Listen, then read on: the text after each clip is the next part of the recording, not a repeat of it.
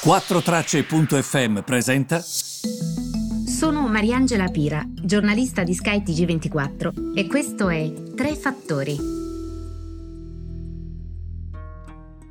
E benvenuti a questi tre fattori del 26 aprile. Sono tanti i temi di cui parlare oggi e sono temi importanti perché riguardano la nostra economia sostanzialmente. Parto subito da un dato.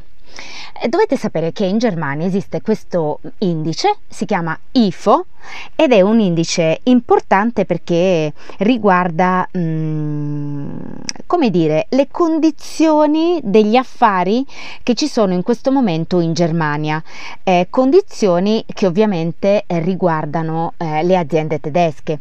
Quindi sostanzialmente che cosa accade? C'è questo sondaggio che viene realizzato in eh, Germania e gli imprenditori, agli imprenditori viene chiesto eh, che cosa pensate delle condizioni del business nei prossimi mesi e loro rispondono esattamente quello che ritengono possa, possa accadere. Quindi è molto importante questo perché... Mh, mm, ci dà un'indicazione di quella che sostanzialmente potrebbe essere ehm, la situazione e le condizioni del mondo degli affari in Europa. Allora, innanzitutto l'IFO è un'istituzione comunque molto seria, quindi ehm, è ovvio che si guarda molto da vicino quello che loro dicono, eh, perché ehm, è sempre considerato, diciamo, molto veritiero, no? Eh, molto veritiero direi. Quindi eh, questa è la prima cosa che vi dico perché Ehm, perché, è interessante anche per voi da sapere. Questo indice IFO è stato positivo, eh, ma leggermente al di sotto delle attese ehm, del mercato e quindi è ovvio che tra l'altro guarda proprio alle prospettive dell'economia ed è anche nel suo nome perché IFO sta per Institute, istituto, la I, für la F, Wirtschaftsforschung, che sarebbe proprio le prospettive future dell'economia. Quindi è proprio un serbatoio di pensiero tra i più influenti in Germania. Eh? Attenzione, questo ve lo dico perché voi lo sappiate.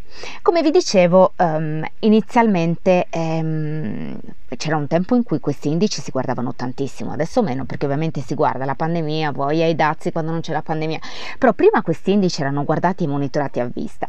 Ora, che cosa succede? Che il mercato inizialmente ha reagito maluccio a questo indice che era leggermente al di sotto delle attese, poi invece si è ripreso e anche adesso, insomma, sono circa le 12, viaggia sulla parità, né arte né parte, tra il negativo e il positivo.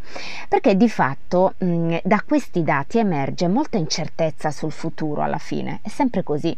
Incertezza, paura, preoccupazione e eh, timore rispetto a quello che potrebbe accadere in futuro. Ora, che cosa accade? Accade che ehm,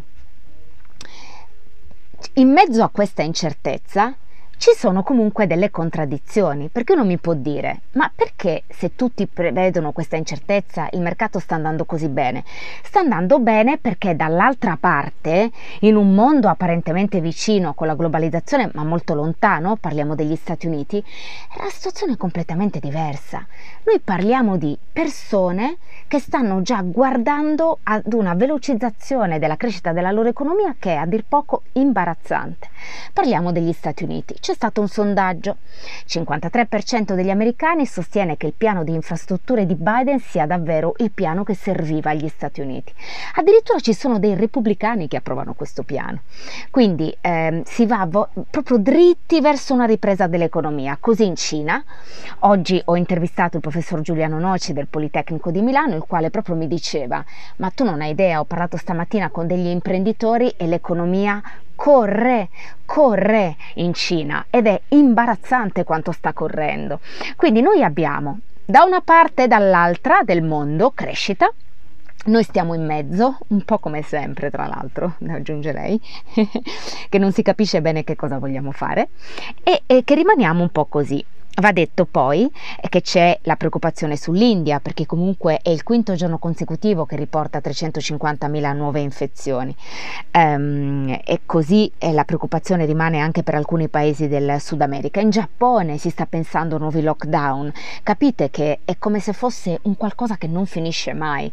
Quindi anche questo scoraggia. I mercati si trovano dunque tra queste due, eh, diciamo, direzioni. Da una parte un po' di ottimismo, dai dai che si riapre, dai dai che ce la facciamo. Dall'altra rimanete tutti ben ancorati coi piedi per terra perché non so quando la situazione si risolverà. E, questa è un po' la situazione sostanzialmente. È una settimana di importanti dati perché ci saranno le trimestrali dei pesi massimi di Wall Street, Facebook, Alphabet che controlla Google, ci sarà um, Apple, ci sarà Facebook, quindi attenzione perché ovviamente dovremmo guardare anche a questo. Um, attenzione anche sempre agli Stati Uniti perché c'è stato lo stop al diciamo blocco del Johnson Johnson del vaccino e quindi um, questo dà la possibilità agli stati di utilizzare le dosi di Johnson Johnson. Eh, ecco, questa è un po' la situazione. Ricordatevi anche mercoledì l'appuntamento con la Banca Centrale Americana. Toglierà gli aiuti? Quando li toglierà? Che cosa deciderà di fare? Deciderà qualcosa sul fronte dei tassi o ci farà capire quando lo deciderà? Bisogna assolutamente guardare anche a questo. Bene, queste sono... Um... Ah no, ah no, c'è un'altra notizia che arriva dalla Cina stamane e riguarda il gruppo cinese Huawei. Vi ricordate che hanno deciso di non usare il sistema operativo Google, quindi questo ha messo in difficoltà anche chi voleva usare quel sistema operativo, ma di fatto, quello Android, ma di fatto non lo usava e agli aggiornamenti si sono verificati tanti problemi anche per chi già possedeva no, il telefonino Huawei. Ebbene, Huawei sta creando questo software eh, ambizioso quanto quello di Google, viste le sanzioni americane che hanno colpito il business del gruppo dal punto di vista dell'hardware, proprio dei componenti che inserisce all'interno del cellulare. Quindi attenzione perché pare che questo software di Huawei non solo sia ambiziosissimo, ma sia proprio molto potente e potrebbe addirittura ehm, permettere a Huawei di isolarsi anche qualora ci fossero delle crisi geopolitiche, perché comunque di fatto qualsiasi azione gli Stati Uniti intraprendessero contro Huawei non avrebbe e non sortirebbe alcun effetto, perché questo software è super potente, permetterebbe loro di viaggiare da soli. L'ho trovata molto interessante come notizia, volevo condividerla con voi e ci ritroviamo domani con i tre fattori.